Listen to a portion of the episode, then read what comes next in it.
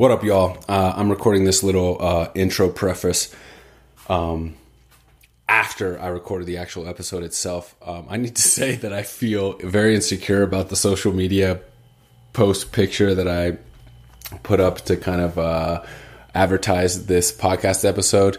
It's, you know, it's, I feel it's very like kind of narcissistic. Look at me, look at me. Uh, kind of post, but it's intentional in multiple ways. The first of which is that, like, I think it draws attention uh, to the episode, which you know I do want. I do want people to look at as many people as possible to listen to the episode.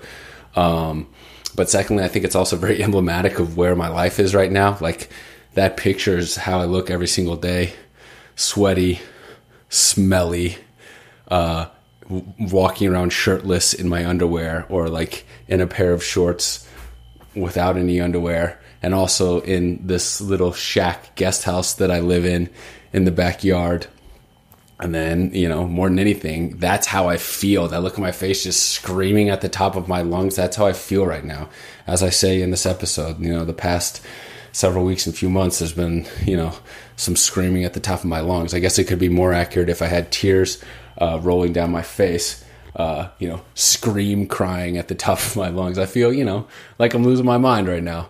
Um, and so I wanted to make a picture where I wanted to take a picture that's the most accurate reflection of where my life is right now. And that's where my life is right now. Uh, shirtless, smelly, scream crying, feeling trapped in a box. So, um, I know it seems, uh, at least I mean, I feel insecure about it being like, you know, narcissistic look at me, but it's, you know, I also do feel it's an accurate reflection of of where my life is right now, which you'll hear much more about in greater detail. Uh, prepare yourselves uh, right now in this episode. So uh, it's good to be back, guys, and thank you so much for listening. Here's the episode itself. What up, y'all? This is Alex Clark Youngblood. Today is August 15th, 2021, and we're back. The podcast is back. Today's episode is going to be a brief one.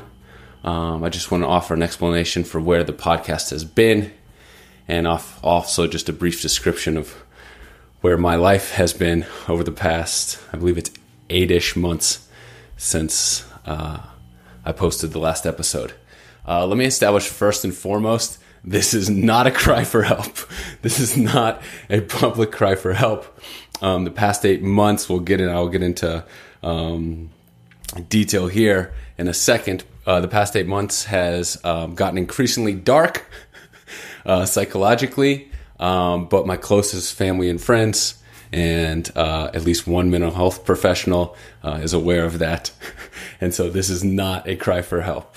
It's going to sound bad. It's going to sound dark, um, but it, I'm going to be fine. I'm going to emerge from uh, this hole of despair that I will uh, describe here in a minute. Um, I'm going to emerge. I'm confident I'm going to emerge stronger. Where I stand right now, it's it's it's hard to even believe that when I say it. Well, actually, it's no, it's not. I, I do believe that. I'm in a very dark place at the moment, but I, am thoroughly confident uh, that I'm going to emerge um, a happy and healthy individual and stronger than ever. Um, so the last episode I posted was in November of 2020, and ironically enough, it was with a friend of mine named Stephen Morgan, who is a mental health professional, a guy who has struggled with mental health issues uh, throughout his life, and uh, is has attempted to combat them in alternative means, and has dedicated his professional life to helping others um, combat mental health issues. Um, by alternative means. That was it was not my plan to interview him and then disappear and fall into my own downward psychological spiral, but in fact, that's exactly what has happened. Um, so let me offer just a brief description of my psychological history, my mental health history, uh, and then get us up to this point, just to provide some context to what exactly is going on. I've I've gone over this in other episodes, but uh, let's just have it uh, condensed here as a standalone um, little descriptor. Uh, throughout my entire childhood, I experienced severe, excuse me, not throughout my entire childhood, starting in fifth grade. Um, I, I, would get strep throat regularly throughout childhood. And in fifth grade, I got a very bad case of strep throat. So bad, in fact, that the tonsils were so infected um, that they enlarged so much with infection that they actually started ripping off the side of my throat. They're actually like performing their own sort of tonsillectomy. And in fact, the, the doctors then had to go in and, and remove the tonsils. They're already halfway um, removed, but they went and removed them.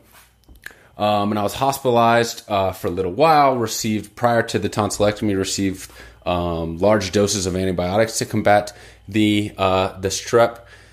Um, and shortly thereafter, um, right around second semester of fifth grade, out of nowhere, I started experiencing severe OCD symptoms. Very classic shit you may have read in textbooks or seen in movies or uh, hopefully not experienced yourself, you know, washing your hands 200 times a day, uh, performing different rituals. For me, it was things like I would have to like go through a whole routine where I'd lay out my clothes and have to dress and redress myself every morning, turning the stove off and off and off hundreds of times. And I'm talking about like I would be up all night long, you know, opening and closing the front door, uh, unlocking and locking car doors, um, and at the time, throughout my childhood, I was doing these things because my brain was telling me if I didn't do these things, there would be some sort of catastrophic consequence. The initial consequences when I was in fifth grade was if I didn't, you know, walk home and step on certain sticks or certain cracks in the sidewalks when I walked home from school, then my mom would die in a car accident on the way home.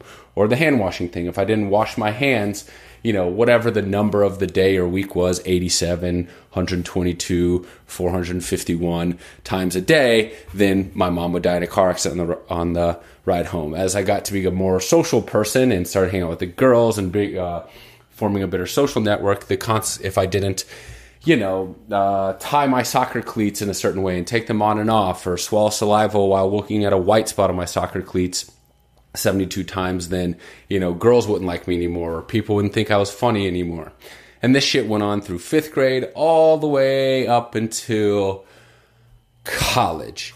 Um, and uh, it wasn't until my sophomore year of, well, actually, going into my freshman year of college, I didn't get in even to the state school, um, University of Georgia, in the state where I lived. And in large part, that was because I couldn't complete the SAT, because on the SAT, I couldn't complete the reading passages, uh, or because I would have to go through certain ritual, well, just not such a reading passage, any math, reading, writing, whatever. I would have to go through a ritual on, you know, every section of of the test. And this wasn't just the SAT. On every academic assignment I ever completed, I had to go through some sort of ritual. I've said this on other podcasts, but I didn't read a book from sixth grade through college, through high school. Middle school and high school, I didn't read a single book because I couldn't get beyond the the table of contents because it would take me. I'd have to do a four hour ritual just on the table of contents, rereading, you know, the the chapter heading or whatever over and over again for hours and hours at a time. So it was impossible to read a book. When I didn't get into the state school that I'd always expected to get into, I told myself the summer before college that dude, this shit has to stop. This is now having major negative consequences on your life. And so the summer before I went off to school, um, the summer of 2006, I dedicated that entire summer to two things uh, working at a deli near my house. Well, three things. Also, hanging out with uh, my high school buddies who were all going off to various colleges. And then, like, putting myself through my own, what at the time I didn't know what it was, but it was basically like cognitive behavioral therapy boot camp, where I would, all of these like pitfalls, OCD pitfalls, I would practice like getting out of them, getting out of them, practice these things over and over, like exposing myself uh, to all of these things uh, that initiated these compulsions. And it actually worked fairly well. Um, by the time I went off to University of South Carolina my freshman year, I was able to read. I started reading like the assigned chapters. I started reading entire books for English class. You know, I was, you know, all of a sudden I had the functioning reading skills of a sixth grader. And, um, you know, the, my freshman year of college, you know, compared to the previous, you know, decade of my academic experience was a breeze. I got straight A's in college. I, I was performing relatively normal. It was a it was, it was a slog though. Like I had no social life. It it took me uh, tons of time and energy to complete these assignments, especially the reading, but I was able to do it. But the compulsion was still there. There was this devil, this OCD devil in my mind, constantly telling me to engage in these compulsions, constantly telling me to reread, you know, the sentence, constantly telling me to uh, erase what I had written and write it over and over again. And I just ignored, ignored, ignored. I transferred to the University of Georgia my sophomore year, and everything came rushing back. I'm thinking maybe in part that was because I started drinking alcohol and partying regularly at, at, at UGA. I don't know. But they started coming back, and all of a sudden, I couldn't read again. I couldn't complete academic assignments again. So, for the first time in my life, I reached out to help. Throughout my childhood, I ignored these symptoms, my, or I, I, I tried to pretend that this wasn't going on. I was ashamed of it. I'd always been a successful person academically, socially, athletically, and once OCD kind of ravaged my life in all of those areas, I was ashamed to admit that I had a problem. And so when friends and family would notice that clearly there's something going on, you're taking your soccer cleats, it, you know, it's taking you, you know, an hour and a half to get dressed for soccer practice. I would, you know, make up some excuse for why that was happening, uh, and and uh, not admit I had a problem. My mom attempted me to take attempted to take me to a psychologist multiple times throughout my childhood, but I would, you know, lie to the psychologist's face and, and tell her there was an issue, or I would just run out of the the office and go hide in like the parking lot or in the woods or something. So it wasn't until so my sophomore year, right on when I was, I guess, 19 years old, about to be 20 years old, that I reached out to my mom, who was a school psychologist, for help, and she um, scheduled an appointment with a psychiatrist friend of hers. That psychiatrist put me on 20 milligrams of Prozac, an antidepressant, and SSRI, selective serotonin reuptake inhibitor uh, to treat the OCD, and it treated it very effectively. Um, throughout the rest of my college career, life was much easier than it had ever been. All of a sudden, I was excelling in all areas of life, and I was taking on more extracurricular shit and more social shit. It was, I was, you know, it was smooth sailing. From there, I went off to to Phoenix after college graduation, and I've talked about this, but um, uh, did like an alternative teaching program um, I taught at special education in some inner city schools, and that was an incredibly challenging environment and lifestyle, but I handled it. However, during those three years teaching in Phoenix, I came off my medication for the first time. I came off the Prozac, and the results were disastrous. Um, all of a sudden, my mind essentially like stopped working. I would be paralyzed by indecision. It wasn't as if these compulsions from childhood came back. I didn't feel like I needed to wash my hands over and over or like a family member was going to die, but it started being like I couldn't register physical reality. I would shut a door and my brain would not register that that door shut. And so I'd have to go shut it over and over and over and over until finally click my head like the door shut. Same thing with like turning off the stove, same thing with locking the car or turning off the water. These like registering physical reality would not register in my head. I would stare at like a room, a dark room, and my brain would not register that I had turned off the lights in this room. Like this constant voice in my head, even though I'm staring into pitch blackness, my brain is telling me, no, the light is on. It's insane. It's crazy. Um, and then on top of that, these very dark depressive symptoms came about. And I'd never experienced, experienced these symptoms before. During my childhood, I wasn't depressed. I would get to places of deep despair because I was overwhelmed by the compulsions. It was all I could think about every second of every day for a decade of my life was these OCD compulsions. But it wasn't just like classical depression, like a sense of hopelessness. It would feel overwhelming and it would feel hopeless because I couldn't control these compulsions. They would take over my life, but it wasn't just like this. I was dwelling in darkness you know, there would be these bouts. Once I would like get done with tying my shoes a hundred times, I'd tell myself, that's the last time I'm ever going to do that. That's the last time I'm ever going to do that. So I'd go maybe, you know, an hour thinking that like, I'm free, I'm free of OCD. And then the next compulsion would come along. And that would happen every single day for 10 years. Like, this is the last time I'm going to wash my hands a hundred times. I get done with it and you get this incredible sense of relief. And then I'm like, I'm done. I'm never going to do an OCD compulsion again. And of course, 30 minutes later, something else comes about and you're, you know, you're taking your shoes on and off over and over again. And so when I came off the medication in 2012, my second year teaching, no, sorry, 20, yeah, 2012, my third year teaching, 2012 going into 2013, my third year teaching, um, these kind of irrational compulsions weren't going on, but it was more that inability to register physical reality that I had shut a door, that a light was off. My brain would not register it. And then on top of that, now these more traditional depressive symptoms would come along.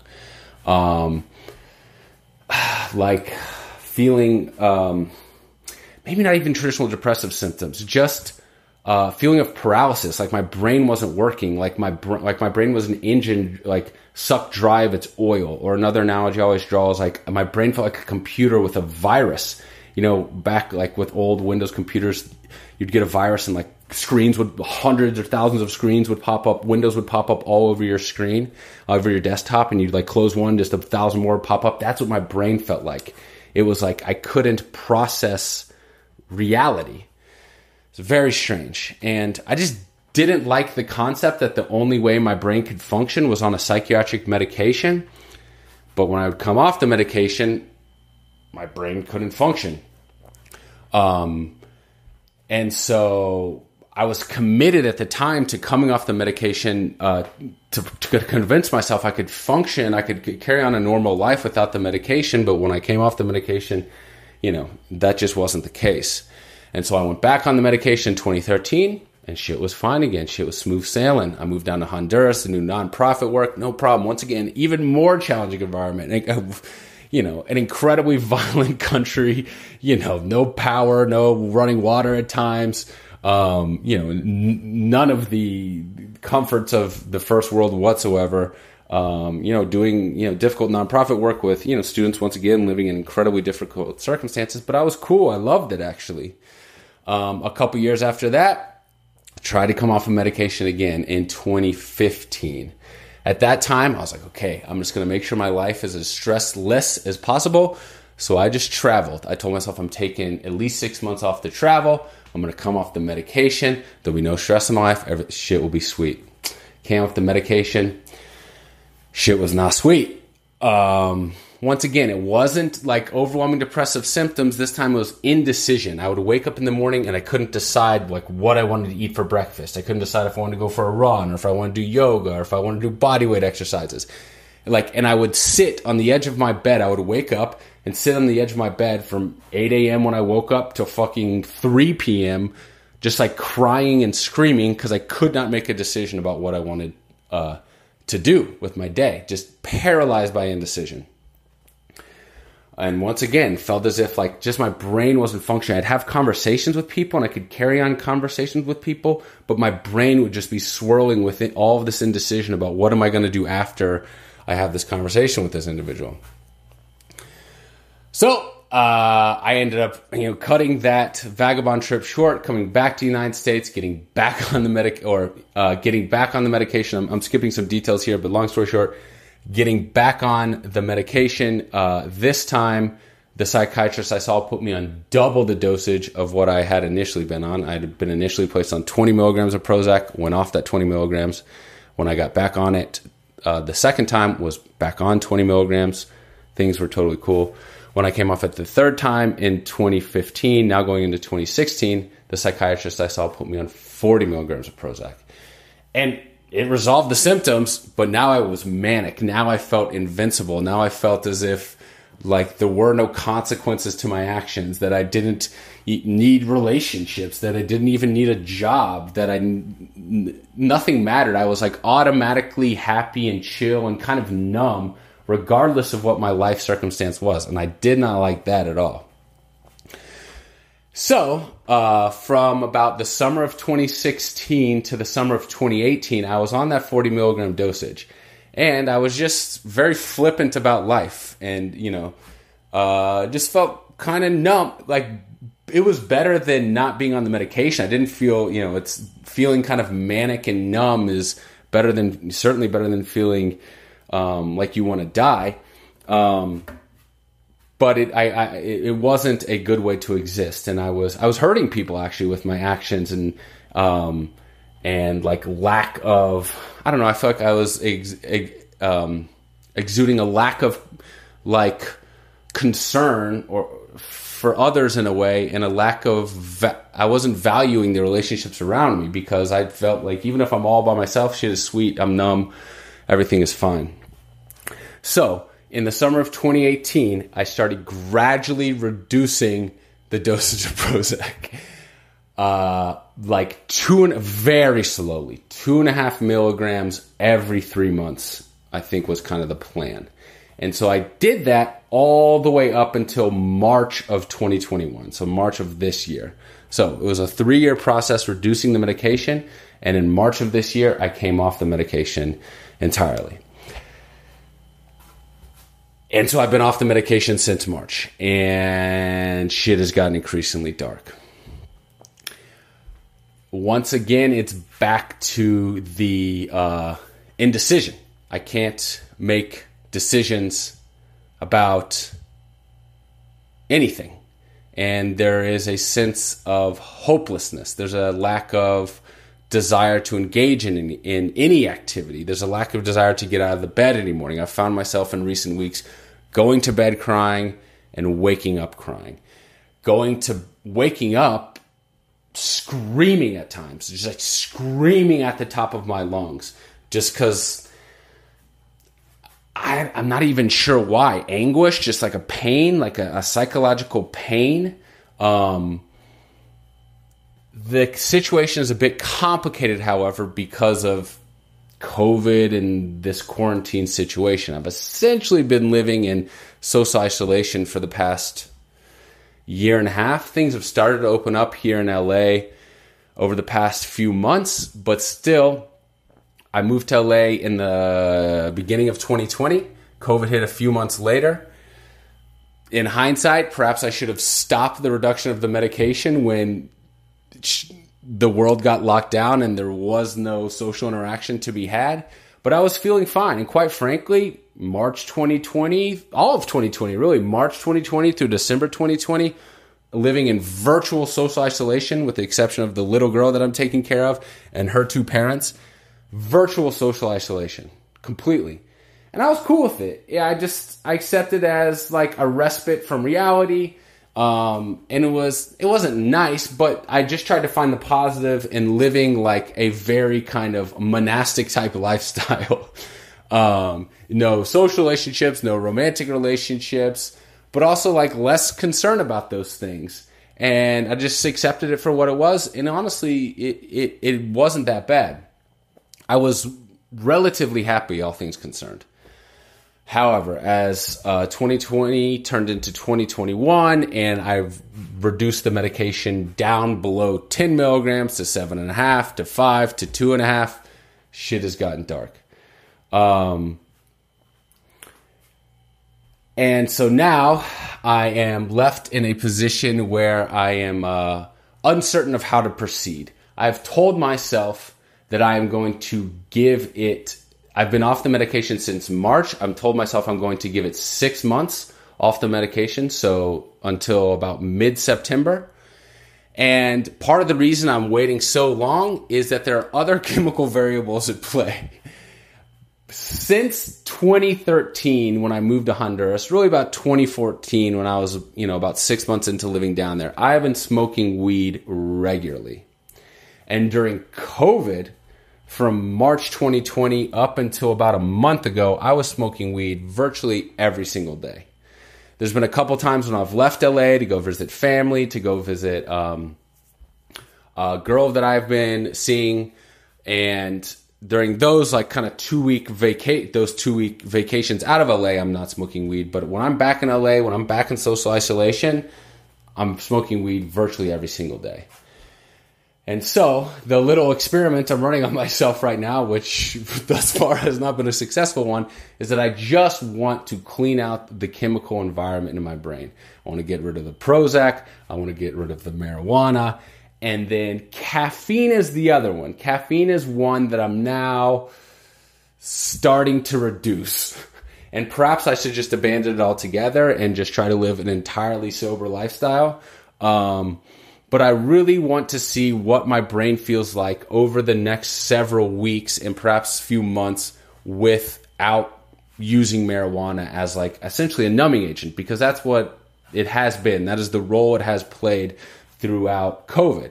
Um, as soon as I'm done working uh, or taking care of the um, JoJo, uh, the the two and a half year old I'm taking care of, as soon as I'm done taking care of her, I get high immediately because it numbs me out. It makes me like no longer desire social interaction. It makes me no longer desire like uh, putting structures in my life that that traditionally make you a happy person. If I just get high, I feel numb. I feel fine.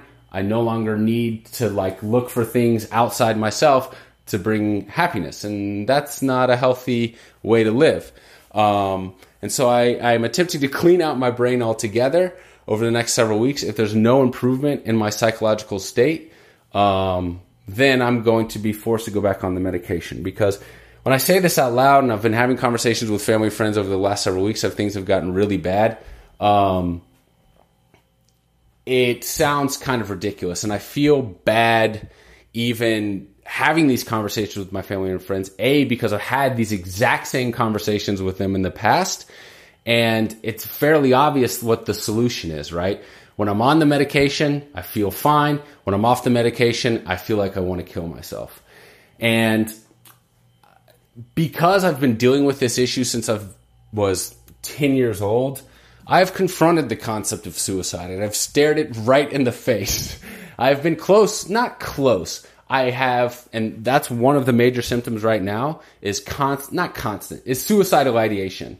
It's living in this state of despair is, it gets overwhelming and it gets to the point where living like this does not seem worth it anymore. And the concept of non existence seems better, right? The concept of total darkness and nothingness. I don't think if you die, you're going off to be like, you know, if you kill yourself or take your own life, you're going to be burned like in hell for eternity. I don't believe in that concept whatsoever.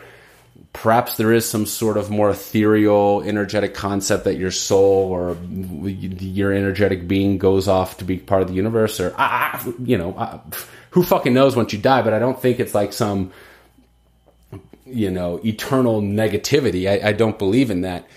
Um, I don't know what happens. I imagine uh, there's a significant chance that nothing happens. That you know the game is over. It's it's nothingness. It's darkness. It's non-existence. Which, when you're existing all day, every day in a state of despair, non-existence sounds fucking fantastic. And so I've confronted that throughout my life. There was times when I was uh, a kid um, where you know, when I was in middle school and high school, where I would get a knife out of my mom's um, kitchen and just kind of like put it up to my throat or put it on my heart. I knew I wasn't going to do anything, but I just needed to like push myself to that absolute limit to to to show myself that like this is what is happening if you continue down this path. This is the worst case scenario. Is this truly what you want? You're thinking about this. Is this truly what you want? just to push myself to that limit. And this is where I need to let people know I'm not going to hurt myself. I'm not a danger to myself. I'm not a danger. I'm certainly not a danger to others. I don't, you know, I think about it. I think about it. I'm not going to lie. I think about it. But because I have confronted this throughout my life, I have made a decision. I've looked myself in the mirror literally and told myself that's not an option. That's not going to happen. We're riding this thing out. We're not taking ourselves out of this ball game. We're staying on the field. We're playing this game, even if it's an extremely painful game to play. You know, when I came off my medication, um, the second time in 2015, same thing. I would have a razor blade, and I can remember just one instance where I took a razor blade and just kind of rubbed it on my wrist just to push myself to that limit, to show myself this is rock bottom. We are not going lower than this. And in this particular um, situation, coming off the medication here over the last um, several months when things have gotten really dark, I'm not gonna lie. Um, I have these like exercise straps, these TRX straps that I like suspend from the ceiling or from a point above you. You may have heard of them, and you use them to do, you know, uh, body weight exercises, and I have wrapped those around my neck and just kind of pushed into them and dangled on them a little bit just to get that feeling of what it would feel like to hang yourself, to push yourself to that absolute limit, to teach my, to just kind of put a floor underneath this psychological downfall, to show myself this is it, this is the bottom. you're thinking about non-existence. You're thinking about taking yourself out of a ball game. Okay, well, this is how it would happen. This is how you would do it. Is and you're not going to do this. Sounds crazy. I need to reiterate. I'm not going to harm myself, but I engage in these crazy fucking behaviors. Um, and it's showing me that I need to do something. Something has to change. Um, and you would think with as I'm saying this out loud, it sounds ridiculous that I'm not just grabbing the medication. I literally have the medication sitting right here next to me. Not, not like sitting out next to me, but I have it, you know, in the storage bin here in, uh, here I live. It's right here. The solution is right here. But I perhaps am obsessed with this concept of, um, cleaning out my brain, seeing what it feels like to be off this medication altogether. And it's, you know, when you look at it objectively, it perhaps is an entirely rational process to engage in because I'm existing in despair. There's a very uh, there's a solution that has you know been demonstrated for me personally time and time again that it is the solution, and yet I refuse to engage in it. That being said, I am saying out loud if things do not, if there is no significant improvement by mid September, I will get back on the medication. So, and that's why I can say, as I began this episode, uh, that I'm confident I'm going to come out of this stronger. Either, I don't want to say miraculously, either like existing without pro, without uh, Prozac, without marijuana, and potentially without caffeine. Perhaps that, like, you know, perhaps through that suffering and perhaps through that, um, I'm, ho- I'm hoping to obtain some sort of clarity of mind uh, that allows me um, to kind of transcend the suffering I'm in. We'll see if that can happen or not. But if it if it doesn't, if there is no significant improvement, then I will get back on the medication, and then you know I will have the perspective um, of what it feels like to live in despair, which I, I know will propel me, you know, to be a better person in the future. Um, so yeah, that's where we are now. I feel like I haven't quite described exactly the symptoms that I'm experiencing now. It's very um it's hard to pinpoint. It's a sense of it's a sense of fear. It's a sense of loneliness and a sense of fear. Um, when I wake up in the morning, I don't want to live life. Um, I don't know what to do. You know, I literally don't know what to do with my day. Um, I've started to, you know, every night plan out like hour by hour exactly what my day is going to look like. Because otherwise, if I wake up in the morning without like a very concrete delineated plan, I literally don't know what to do. Um, and there's just a lack of desire to gain engage in any activities. I have no desire to doing I want to be I do want to be around people, which is another reason why I haven't hopped right back on the medication because when I am around other human beings, I feel pretty normal. As LA has opened up here a little bit over the last few months, I'm making an concerted effort to hang out with the few people that I do know. It's very bizarre to have lived in the city for 18 months and essentially not have any friends because basically as soon as I moved here, LA shut down, so the opportunity to, to hang out with people hasn't really been there. But when I have hung out with people, even when I talk to people on the phone, um, I feel relatively normal. I certainly feel much better than when I'm not around people.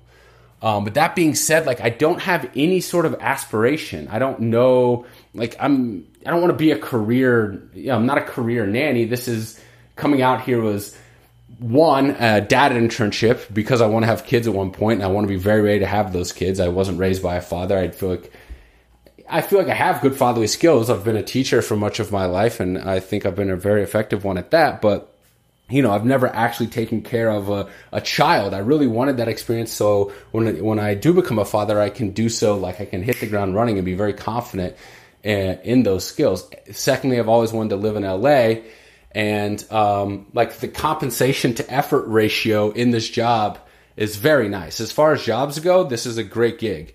Um, I don't know where I was going with that. This is another symptom of uh, the OCD. So I apologize if this is kind of uh, if my train of thought kind of kind of loses. This is another symptom that I've been experiencing since I've been off the medication. Is I just kind of like lose what I'm talking about. Um, oh, I was saying I, I don't want to be a career nanny, but I don't have any aspirations really to do anything else. I want to travel. Although now, even when I think about traveling, which is always like my utmost desire, it scares me packing my bag and vagabonding throughout Latin America and the third world has never scared me before. Now, but now when I think about it, it, it kind of scares me. Everything just kind of scares me a little bit, which is not how I typically am whatsoever. Um, so it's the indecision. It's a lack of desire to really engage in any activity except I just want to be around people. Um, uh, yeah, just kind of like this fear of the next moment, this like constant fear of the next moment. And then the indecision. Once again, like I'll go to the grocery store and I will just stop. I will just be paralyzed because I can't make a choice about what to be put in put in the cart. That's that's really that's one of the major symptoms. It's the indecision, the fear, um, and then a lack of like under. I woke up this morning and actually put it very clearly, uh, talking to myself out loud. Um, I woke up this morning and, and told myself that like I wake up and I feel like I don't know where I am or what I am doing here. It's like I wake up and I'm like an alien in a foreign environment every single day. It's it's bizarre. Uh, so uh, shit has been bad. Shit has been very bad. Um, uh, yeah, there's. I, I, won't say exactly what the specifically what it was. I was trying to make a decision about earlier this week, but I couldn't make a decision about um, a particular uh, relationship I have with someone. I couldn't make a decision about something I wanted to do with that relationship, and I was just overwhelmed by the indecision. And I just woke up. Like I, I think I mentioned this a little bit ago, but I just woke up screaming at the top of my lungs, screaming at the top of my lungs. The other day, I my computer stopped charging, and it's like I took it into the Apple store, and they told me I might need to replace my computer or like replace the battery or something. And so I send it to them. And on the drive home, same thing. The drive home for 10 minutes, I am screaming at the top of my lungs. Just screaming because that was like something I didn't expect, something that like is a negative thing. And, and it just throws me off the deep end. I'm talking about like screaming to the point like my throat is in pain and I feel like maybe I'm like about to rupture my eardrum. It's, it's crazy. And um, I don't know how I sound right now, but uh, I think one of the issues with this, as far as like friends and family are talking to friends and family about it, and then in particular this the psychologist I've started to see recently, is that I get I think I sound like relatively normal or like confident, perhaps. I know my psychologist, like I got off the phone with him. Um, and actually we he just started asking me questions about my life and my experiences and he was like very interested in those things and um you know towards the end of the conversation he's like wow alex you sound like a real interesting dude um, like I'd love to actually, you know, meet you at some point. Where is the phone? I was, it was on the phone. It was supposed to be like a fifty minute session. We ended up talking for like two hours, but it was just like him asking me questions about my life. He's from Central America. Obviously, I've lived and traveled to Central America. So he just asked me questions about my travel. It was just like two bros catching up. We were on like a first date is what it really turned into. And I was thoroughly enjoying it. it made me feel much better to communicate with him. But as we got off the phone, he's like, he's like, all right, man. He's like, I'd love to like meet you at some point. He's like a very interesting dude. I've never had a patient, you know, quite like you before. Um, he's like, what do you say? Like, you know, we catch up in a couple weeks. And so clearly I had given him the impression that like shit is sweet. Like I, I you know, I'm just talking to you for fun. Uh, but no, I feel like I need to talk to someone every day. So I was like, no, man, we can't talk in a couple weeks. Like maximum one more week, I can wait. I can go without talking to you. Honestly, I feel like I need to talk to you every day. Um. So yeah, that is uh that is where we are right now. Um, and I apologize because this podcast is like I said like there's very few things I like want to do or like aspirations I have or goals I have right now, but this podcast has been one of them for years. I started my first podcast with my buddy Sam in Honduras in 2013 and for you know, a myriad of reasons. I think marijuana being one of them. I think marijuana kind of really does, at least for me, like reduce my ambition um, and kind of like the this is the downside, I think, kind of of Prozac. I think it does kind of put a floor underneath your psychological state. So it kind of automatically makes you feel happy, even though maybe you don't have the structures in your life that are should truly make you happy. You know, I think if you're experiencing depression, like you should really make an effort or any kind of let's particularly let's just stick with depression, you should really make an effort to put structures in your life that are emblematic of a healthy lifestyle. Diet you know a quality diet regular exercise um, you know a solid social network around you um, beyond that perhaps even like you know a stable romantic partner you know a good relationship with your family a stable job. Like i i, I don't I have philosophical misgivings about psychiatric medication. I really think people should make a concerted effort uh, you know, to build a, a, happy life around themselves to the greatest extent possible before they automatically hop back onto a pill. And so that's why I'm really hesitant to just go back to the pill because those things, there are major pieces of my life missing. Perhaps really the only area of my life that I have my shit together is my physical fitness. You know, I, I have a clean diet and I exercise regularly. But during COVID, I certainly don't have a, a social life. I'm in the middle of hopefully uh, rebuilding a stable romantic partnership with someone who I love very dearly and who, you know, we have been on and off for several years and, you know, in large part due to my own psychological instability at times or, you know, whatever it may be, I have not been the best partner. I think we can both do a better job of being partners. So I'm hoping I'm, you know, I, I we're in the process of, of rebuilding that relationship. Um, but also like I like I said, I like this job that I have, but I know it's not like it doesn't like fulfill me. I know it's not like I'm you know advancing myself in any way. I guess i am. Like i feel confident in my i've uh, but i do feel like i've kind of accomplished what i want to accomplish with this job. Like i feel confident that uh, when i do if and when i do have kids that i will i will be a great father but i know like there is a next professional step it would be nice to know what it is like long term i would like to do professionally my point is there's certainly are areas in my life that i could improve um, unfortunately, COVID kind of limits some of those, but also like if I left, you know, if I wasn't in this job, there per, perhaps would be more flexibility in my uh, ability to to put some of those structures in place. So it's it's a little tricky. Um, but I think, based on my conversations with the vast majority of people I've talked to about this, it seems you know their response is like, "Dude, what the fuck are you doing to yourself?"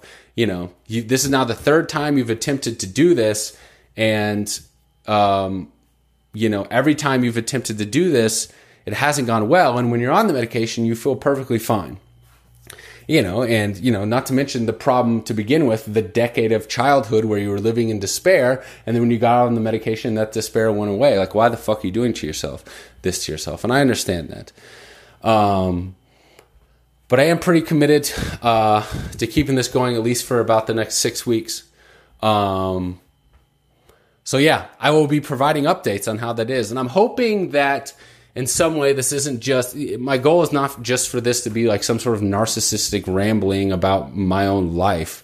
Um, and I'm hoping there's value for this for other people. Um, and I don't know what that value is. I'm not like offering advice, you know, take what you want from it. You may, for some people, this may be obviously you should be on your medication. for other people, it may be, you know, inspiring to make the attempt to be off the medication. Although I don't know what kind of inspiration that would be. It's not going well for me thus far. Um, uh, so yeah, I will be providing updates on that. And then more than anything, like this is what I want the podcast to be. I'm going to be candid about who I am. Um, so for the next uh, few episodes, I have three episodes recorded that are much were very similar to how the podcast was built. Right, me interviewing um, my closest family and friends, and so the next three episodes will be that. Beyond those three episodes, however, I'm not exactly sure. The podcast may take a little bit of a different turn, uh, depending how my psychological state develops, or you know how things kind of shake out here over the next a month or so. You know, I may, I may not. I may record. Um, you know, my goal was when I moved out to LA, I wanted you know, to go to LA, a city where there's all kind of creative and interesting people. And, you know, my goal was to, you know, make a bunch of friends out here, meet a bunch of new people, you know, and the most interesting among them, you know, in my opinion, I wanted to, to interview those people, but that obviously hasn't happened at all. And so, you know, in large part, that's the part of the reason why the podcast has not been consistent or why it has been totally absent over the past eight months is because, you know, I haven't been around human beings to, to interview. Um, and then on top of that, I've just been feeling fucking shitty, man. It's just a slog to get out of bed in the morning. It's, it takes every ounce of effort energy I have, um, just to get through the day. And so, um, I, have just not been. I, I don't want to say I'm unable. I, I, I could have, um, you know, done something with the podcast, but the uh, certainly the inspiration wasn't there. I'll put it that way. Um. So yeah, I think that's it. I think that's it. I don't. I feel. I still feel like a little lacking on describing exactly the symptoms I'm experiencing, but suffice it to say that uh, it hasn't been good. It hasn't been good. Just to recap the symptoms, it's like I'm unable to register physical reality. The big one is like shutting my fridge. When I go to shut the fridge, my brain will not register that the fridge is shut. I have to shut it over and over and over again in order for my brain to register that shut. Locking the car, same way. When I leave the car, my brain will not register that the car door is shut. My brain will not read. I have to shut the car door, or excuse me, lock the car door over and over dude, fucking reading again. All of a sudden, I'm back in fucking seventh grade, not able to get past the fucking title page. I can't read right now, man. I have to reread chapters or go back, not read chapters, or reread pages, reread paragraphs, go back to the previous page over and over. It's taking me like, you know, sometimes 30 minutes to get through a page. You know that is kind of like the more tan- not tangible but more demonstrable stuff in a way. And then on top of that i'm repeating myself here but indecision about what to do with my day indecision about what to eat for what to get at the grocery store indecision about what especially during the weekends man the weekends is nothing but open time and space for me the weekends are terrifying because i don't know anyone out here so saturday rolls around you know, I don't have any obligations as far as taking care of JoJo is concerned, and I literally do not know what to do with my time. And it's just time and space and myself, and it's fucking overwhelmingly terrifying. It's it's like scary. I'm like scared of the weekends.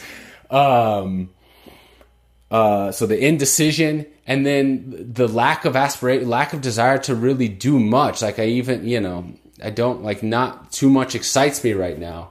Um, and then like the combination of all of those factors throughout the day at times will just I'll just collapse into like a ball of tears and at times like screaming tears. Um, so you've got the the the inability to register physical reality. If I've turned the lights off, um, if I've shut the door, those sorts of things. And on top of that, more of kind of these depressive symptoms. So it's like this combination of like the remnants of what used to be OCD, and then on top of that, more depressive shit. Um, and it's it's overwhelming right now. But just talking about this and expressing this, I can already feel is helpful. Um, and uh, yeah, it's not going to break me. It's not going to defeat me. It's extremely fucking shitty right now. Don't get me wrong. It's extremely fucking shitty right now. It's it's bad, and I, and I, yeah, it's it's really bad. I mean, it's driving me to the point of like simulating suicide. it's fucking insane, um, and it's even more insane than I like. You know, I know you know what a potential guaranteed solution is, but I'm obsessed with pushing uh, this experiment to the limit. Um, but not to be concerned. It's not going to. It's not going to ruin me or end me. Uh, it just may force me to be a very uh, unstable and unhappy person over the next several weeks. And if that's the case, that's the case. It's my decision. I'm doing to myself. So I apologize for those who care about me to hear this kind of shit. Um, but I'm doing what I think I have to do uh, for myself. Because the thing is, once you get back on the medication, man, it's not like you can just get back on it and it's solved and you can get back off it. No, it's like once you're on it, you're on it for at least a year. You know, it takes a f- about a month, maybe a little more to build up in your system to feel the effects, and then from there, you really need to stay on it. You don't want to like, oh, feel the feel better again and get off it, and that's the worst thing you can do. So, what's really kind of daunting to me is that if I do get back on the medication, I know I'm on it, maybe not for good, but although I think a lot of people that care about me would like me to be on it for good, but I know I'm on it for an extended period of time, at least a year. And to that to me is like, ah, I guess it would be disappointing. I mean, be great to feel better. That certainly wouldn't be disappointing, but it would be disappointing that I've, I've man, I've de- not dedicated like three years. This is my sole, you know, effort I've been dedicating my time to, but it is if I've it's taken me three years to get off this medication, and up until and for two and a half of those years, things were going perfectly fine. Going from 40 milligrams basically down to 10 milligrams of Prozac, I was fine, fine, totally fine, and actually better. Like where I was at 40 milligrams, where I was at 10 milligrams, I actually felt better on 10 milligrams than I did at 40 milligrams because I felt like I was actually feeling emotions. I felt more sensitive. I felt like I valued the people I love, the relationships of the people I love more. I felt like there was more of an impetus for me to, you know, engage in passion projects like this podcast, more of an impetus for me to explore other areas of life. Um, when I was on the really high dosage of Prozac, I just felt fucking numb and like nothing mattered. I didn't, you know, it was better than feeling depressed. Uh, it was better than feeling depressed or overwhelmed by OCD symptoms, but it also felt like you're kind of just on a like you're on a drug. I don't like that feeling at all. So coming down, there was no problem. It was just this kind of last half of coming off the medication, or this last not half, this last kind of um, maybe eighth of time period of coming off this medication where um, shit has really fit the, hit the fan. Um, and I, I, need to wrap up here because now I can feel myself rambling. But it, the social factor is a big one too. Because, like I say, when I'm around people, I feel relatively normal. I feel relatively normal. But with COVID, in you know, it doesn't seem like even with this vaccine that there's necessarily an end in sight here. Um, and I actually called up my buddy Stephen Morgan, the last podcast I recorded um, the other day, just to get his kind of perspective on the situation. And I had thought of this already, but just kind of talking to him really kind of spit it to me more clearly. The world we live in is a fucking nutty world. Like even without COVID.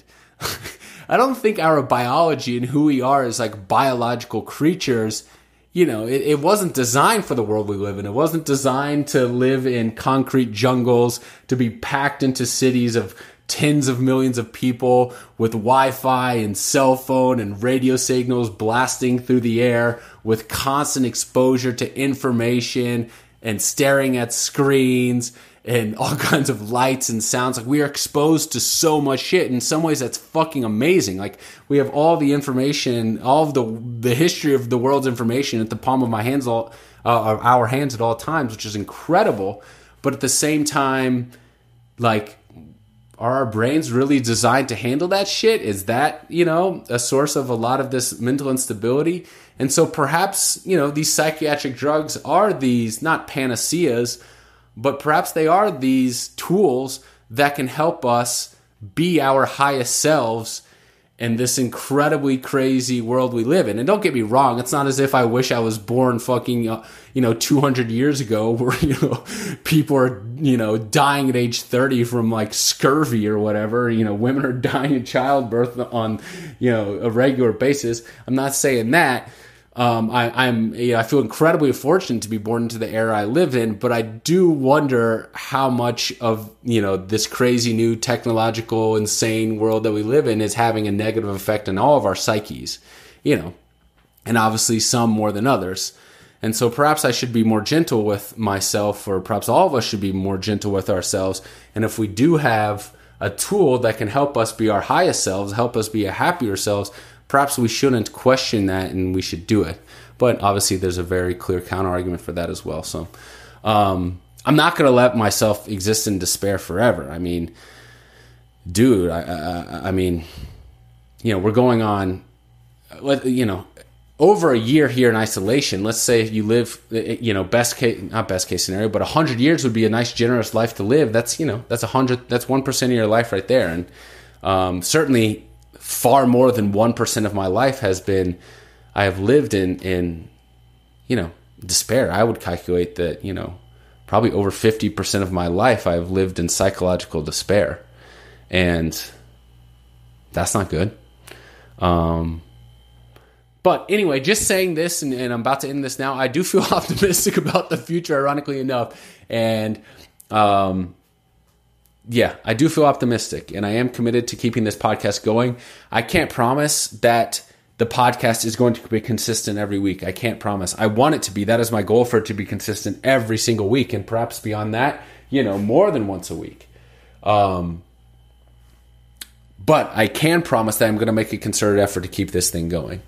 Um, and I'm always going to be transparent and honest about where I am in life when I when I when I am on this microphone. Um, so there will be ep- more episodes coming. I can't promise exactly when and where they're going to come, but they will be coming. I'm not giving up on myself certainly, and I'm not giving up on this project. So um, I look forward to, to to to more of these in the future. Um, and thank you so much for for listening to this. I can't tell you how much it means. I mean, the downloads. I mean, the downloads are more than I would anticipate them being when you know in the first, uh, let's say the first chapter of the podcast, the first like 30 or so episodes I put up, there are all the downloads are always way more than that I anticipate them being. So, so thank you for that to everyone. Um, I love you all. I love everyone. I love humanity. I do really love being alive in a lot of ways, and I start, start crying here. I do love being alive, and I want to be alive. Um,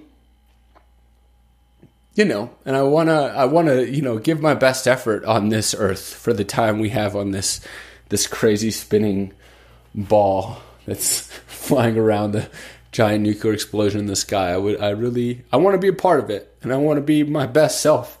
Um, during this experience. Um, so I apologize to everyone I know and everyone that I don't know that I haven't been my best self. And I know some of those things are out of my control, but some of those things are in my control, and I could have done a much better job. And I'm going to do a much better job uh, being the best person I can be. And so I look forward to, uh, to keeping you all updated on that journey. All right. I love you all, and I'll talk to you soon.